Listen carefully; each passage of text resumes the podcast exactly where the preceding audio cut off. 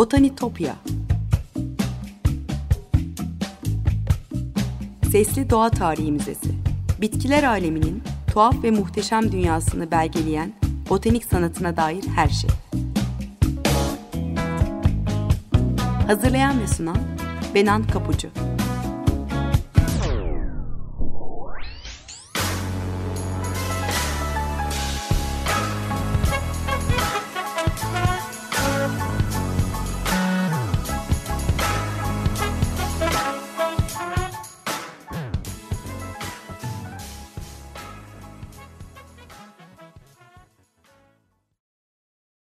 Merhaba sevgili Açık Radyo dinleyicileri. Botanitopya'ya, bitkiler aleminin tuhaf ve muhteşem dünyasına hoş geldiniz. Anlatıcınız ben Benan Kapucu. botanitopya.gmail.com elektronik posta adresinden ya da aynı adlı Twitter ve Instagram hesaplarından bana ulaşabilir. Yorumlarınızı ve katkılarınızı paylaşabilirsiniz. Bazen yayın sırasında bahsettiğim konuları görsellerle desteklemeye çalışıyorum. O yüzden e, sosyal medya hesaplarımı takipte kalırsanız çok mutlu olurum. Eski program kayıtlarına da Spotify'dan Açık Radyo podcastler üzerinden ulaşma şansınız olduğunu da buradan tekrar hatırlatmak isterim. Sevgili dinleyiciler bugün 17. yüzyıla doğru uzanıp doğa tarihine büyük katkısı olmuş bir portreyi konuşacağız. Georg Everhard Rumphius. O zamanlar dünya ticaretinin merkezi olan Hollanda Doğu Hindistan şirketinde çalışan bu paralı asker hayatını Maluku takım adalarının başkenti Ambon adasının bitkilerini tanımlamaya adamış. Ancak onun ölümünden sonra yayınlanabilen Herbarium Abaniense ayrıntılı gravürleri, keskin bir gözleme dayalı bilgileriyle gerçek bir başyapıt olarak kabul ediliyor. Yıllarca sonra ikili adlandırma sistemi geliştirirken Linnaeus'a ilham veren kitap, bugün Endonezya'nın bir parçası olan Maluku takım adalarının florasına dair tüm çalışmaların temeli sayılıyor. Rumphius 1653'te taşındığı günden 1702'deki ölümüne kadar hayatının önemli bölümünde Endonezya'nın doğusunda kalan Ambon'da yaşamış ve kendini bu bölgenin bitkilerini tanımlamaya ve kaydetmeye adamış. Kimi programlarımda anlatıyorum biliyorsunuz. Rumfius'un da çalıştığı Hollanda Doğu Hindistan şirketi deniz keşifleriyle çok uzaklara yayılmış olan Hollanda Cumhuriyeti'nin gücünü gösteren bir merkez olarak e, Avrupa, Baharat Adaları ve Asya'nın birçok liman arasındaki ticaretin çoğunu kontrol ediyordu. E, şirketin Ambon'daki genel merkezi tırnak içinde uygar dünyanın işlek bir ileri karakoluna dönüşmüştü. Hollanda'nın çayırları, dalgalı denizi, gri gökyüzü, soğuk ve nemli Arnavut kaldırımı sokaklarıyla güneşli ve sıcak Ambo'nun yemyeşil manzaraları arasındaki kontrast olağanüstüydü elbette. Şifalı çiçekli bitkilerin kıt olduğu kasvetli kuzeyden gelip Endonezya'nın cap canlı ve bereketli bitki örtüsüyle karşılaşan Rufius, bu coğrafyanın bilgi birikimini kaydetmeyi ve dünyanın geri kalanına bitkilerin bolluğunu ve bunların kullanımlarını anlatmaya amaç edilmişti. Sadece bitkiler değil, deniz kenarlarındaki yaşamın sayısız kalıntıları olan deniz kabukları da onun ilgisini çekiyordu. E, Rumphius yarım yüzyıl yaşadığı bu bölgeye paralı asker olarak ilk geldiğinde e, Ambonların gündelik yaşam alışkanlıklarının e, tropikal orman ve deniz kıyısına sıkı sıkıya bağlı olduğunu gözlemlemişti. Birçok insanın yaşamı ve geçimi bitkilere ve alplere bağlıydı. Doğa ile ilgili her şey, özellikle de bitki coğrafyası, bitki bilimi ve etnobotanik gibi konularla ilgili bolca not tutan Rumphius, doğayı en gerçekçi biçimde belgeleyen eserleriyle hala ilham veriyor bilim dünyasına. E, onun ölümünden 200 yılı aşkın bir süre sonra Harvard kökenli bir psikolog olan William James, doğa tarihi hazır ve verili bir gerçekliğin zihin tarafından basit bir şekilde kopyalanmasıdır diye yazmıştı. Güneydoğu Asya'nın doğal gerçekliğinin bu kadar doğru ve kesin belgelenmesi ve bunun çağların bilgisinden yararlanabilecek sıradan insanlara iletilmesi fikri Rufius'un e, en önemli motivasyon kaynağıydı. 2002 yılında Rufius'un ölümünün e, 300. yıl dönümünde e, botanikçi Jan Fritz Feldkamp Gardens Bulletin'da yayınlanan e, Georgius Everhard Rumphius, The Blind Seer of Ambon, yani Ambon'un kör kahini başlıklı incelemesinde onu şöyle tarif eder. Malezya botanik, zooloji ve jeolojisinin tartışmasız patriği.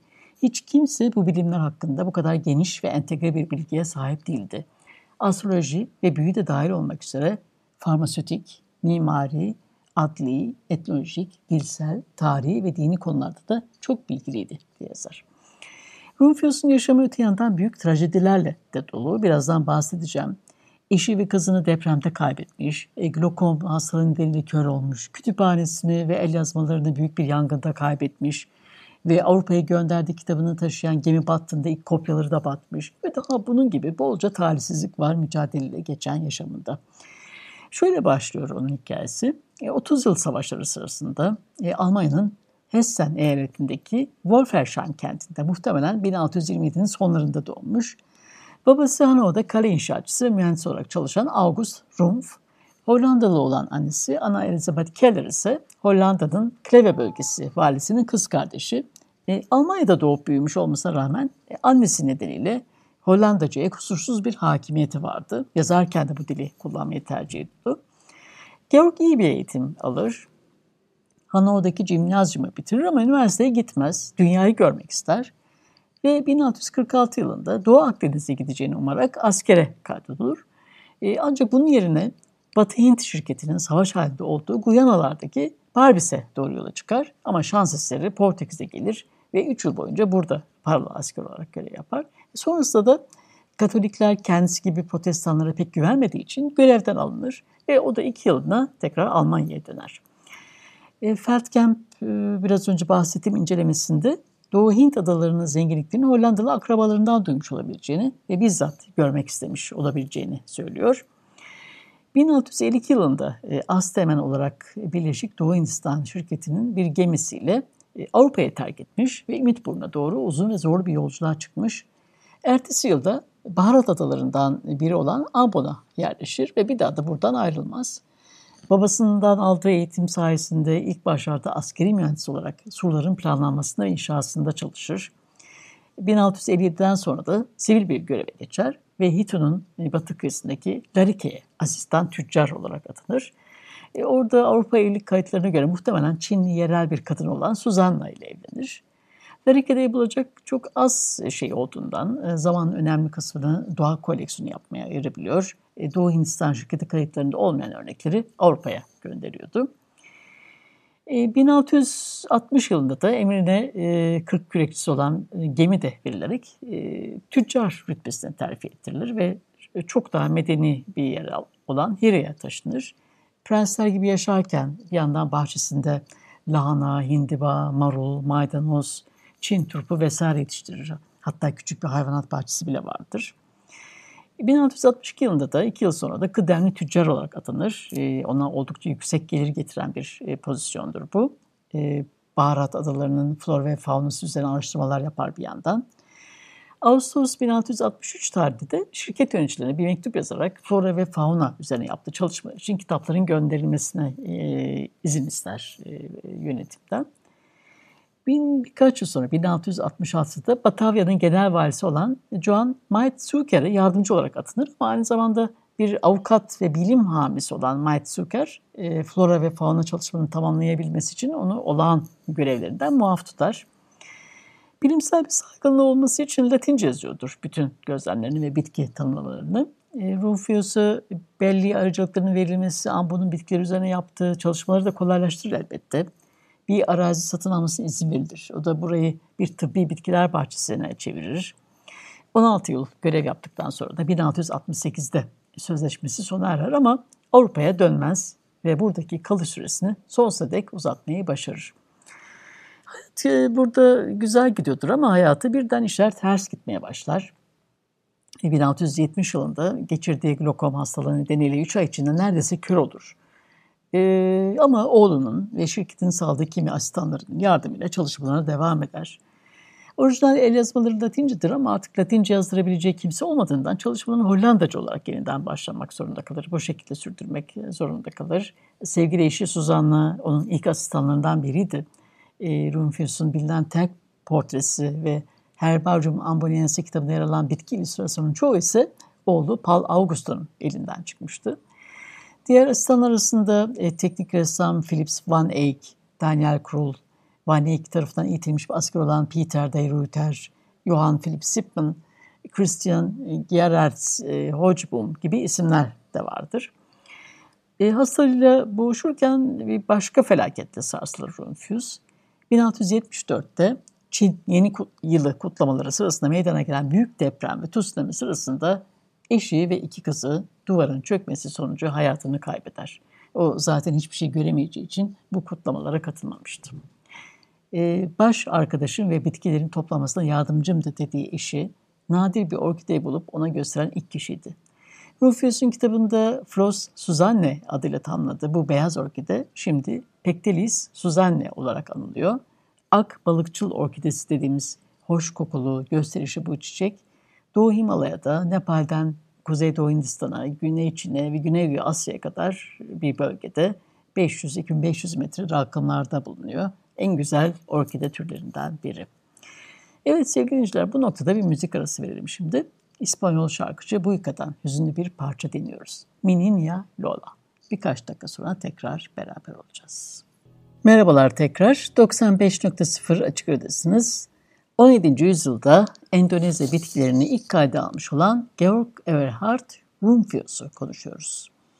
E, ticaretin merkezi üstünde yaşayan Rumphius, doğa örnekleri toplayarak merak kabinleri oluşturmuş bir koleksiyoncu aynı zamanda.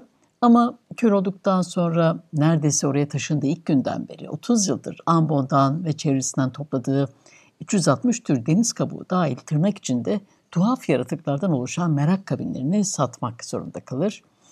1682 yılında koleksiyonun yeni sahibi Toskana Büyüktükü Cosimo de Medici'ye dokunaklı bir şekilde yıllar boyunca büyük maliyet ve emek harcayarak bir yere getirdiği bu koleksiyonun özellikle artık yaşlı ve kör olduğu için gelecekte de elde edilmesi imkansız bir hazine olduğunu yazar. Tarihsizlikler yine onun peşini bırakmaz. Bu kez 11 Ocak 1687 tarihinde Herbaryum e, projesini, Herbaryum kitabını tamamlamak üzereyken kasabada çıkan büyük bir yangın, Hortus Malabaricus'un ciltleri ve Jacobus Bontius'un eserlerinin olduğu geniş kütüphanesini, yazılarını, bitki koleksiyonlarını ve bu kitap için çizilen tüm illüstrasyonları da yok eder.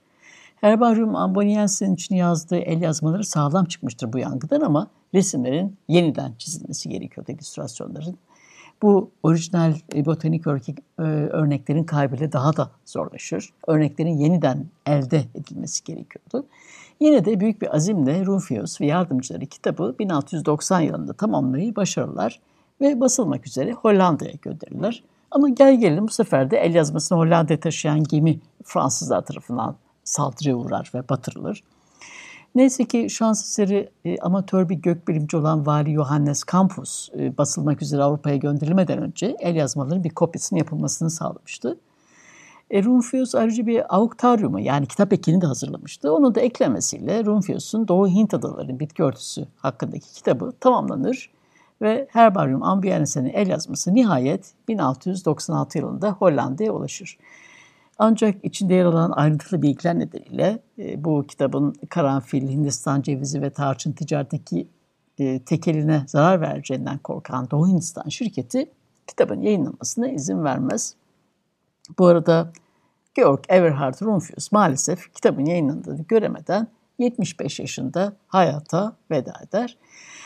Onun ölümünden 3 ay sonra 1704 yılında kitabın üzerindeki ambargo kalkar. E, şirketin imajına zarar verecek örneğin e, fazla miktarda Hindistan cevizinin yakıldığı, kölelerin baharat toplarken öldüğü gibi tüm pazarcıların e, kaldırılması şartıyla nihayet yayınlanmasına izin verilir.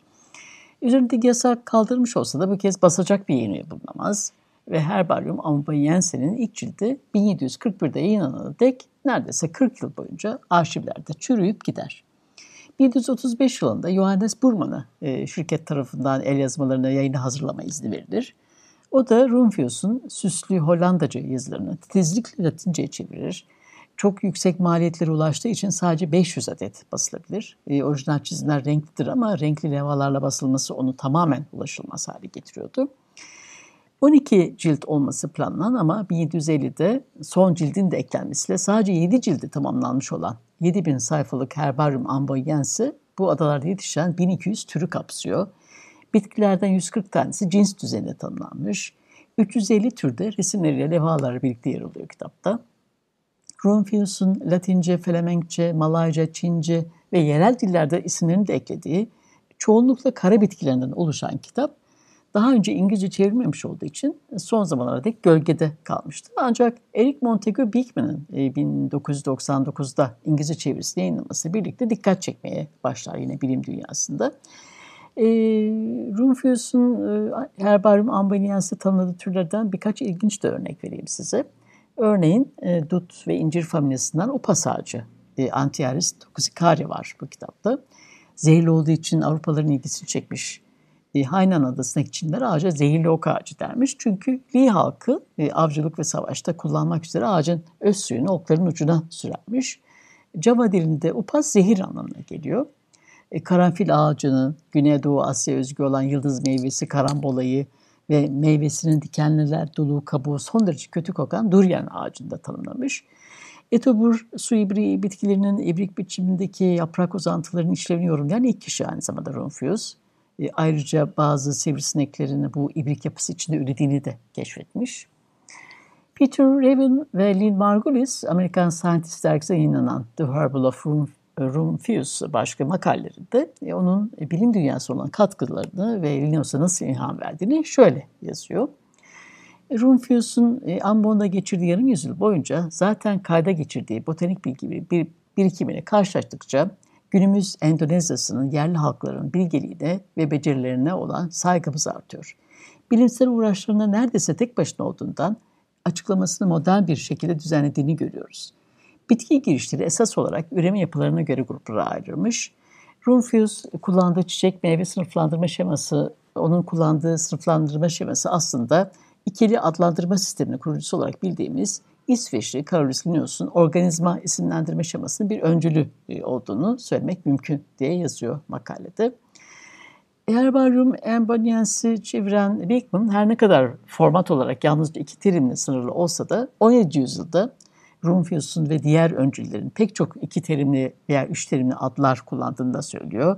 Ve Latin okuryazar bilim dünyasının benimsediği bu yaşam formu adlandırma geleneğinin aslında 18. yüzyıldan önce başladığını ortaya koyuyor.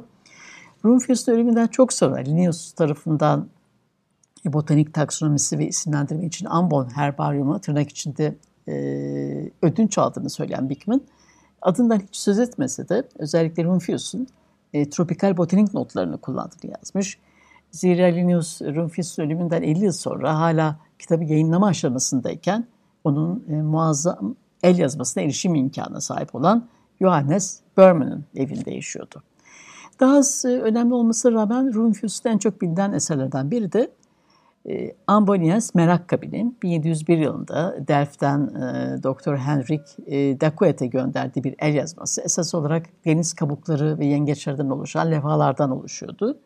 E, 60 adet levha ile resimlenen kitap Eylül 1699'da tamamlanır ancak 1705'te yayınlanabilir. Aslında Rumphius'un kendisi yaşarken hayata geçirdiği tek bilimsel çalışmanın bu kitap olduğu söylenebilir.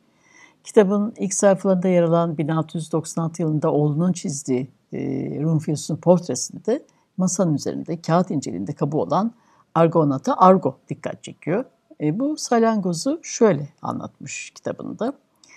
Bu salyangoz o kadar nadir bulunuyor ki Hint adalarında bile fiyatı çok yüksek. Yerler onu bulurlarsa bunu iyi bir tarih işareti olarak görüyorlar ve kıymetli eşyalar arasında saklıyorlar. Ve bu özel zamanlar dışında nadiren sergiliyorlar. Kadınlar halka halinde dans ederken baş dansçı bu kabuğu sağ elinde yukarıya doğru kaldırıyor.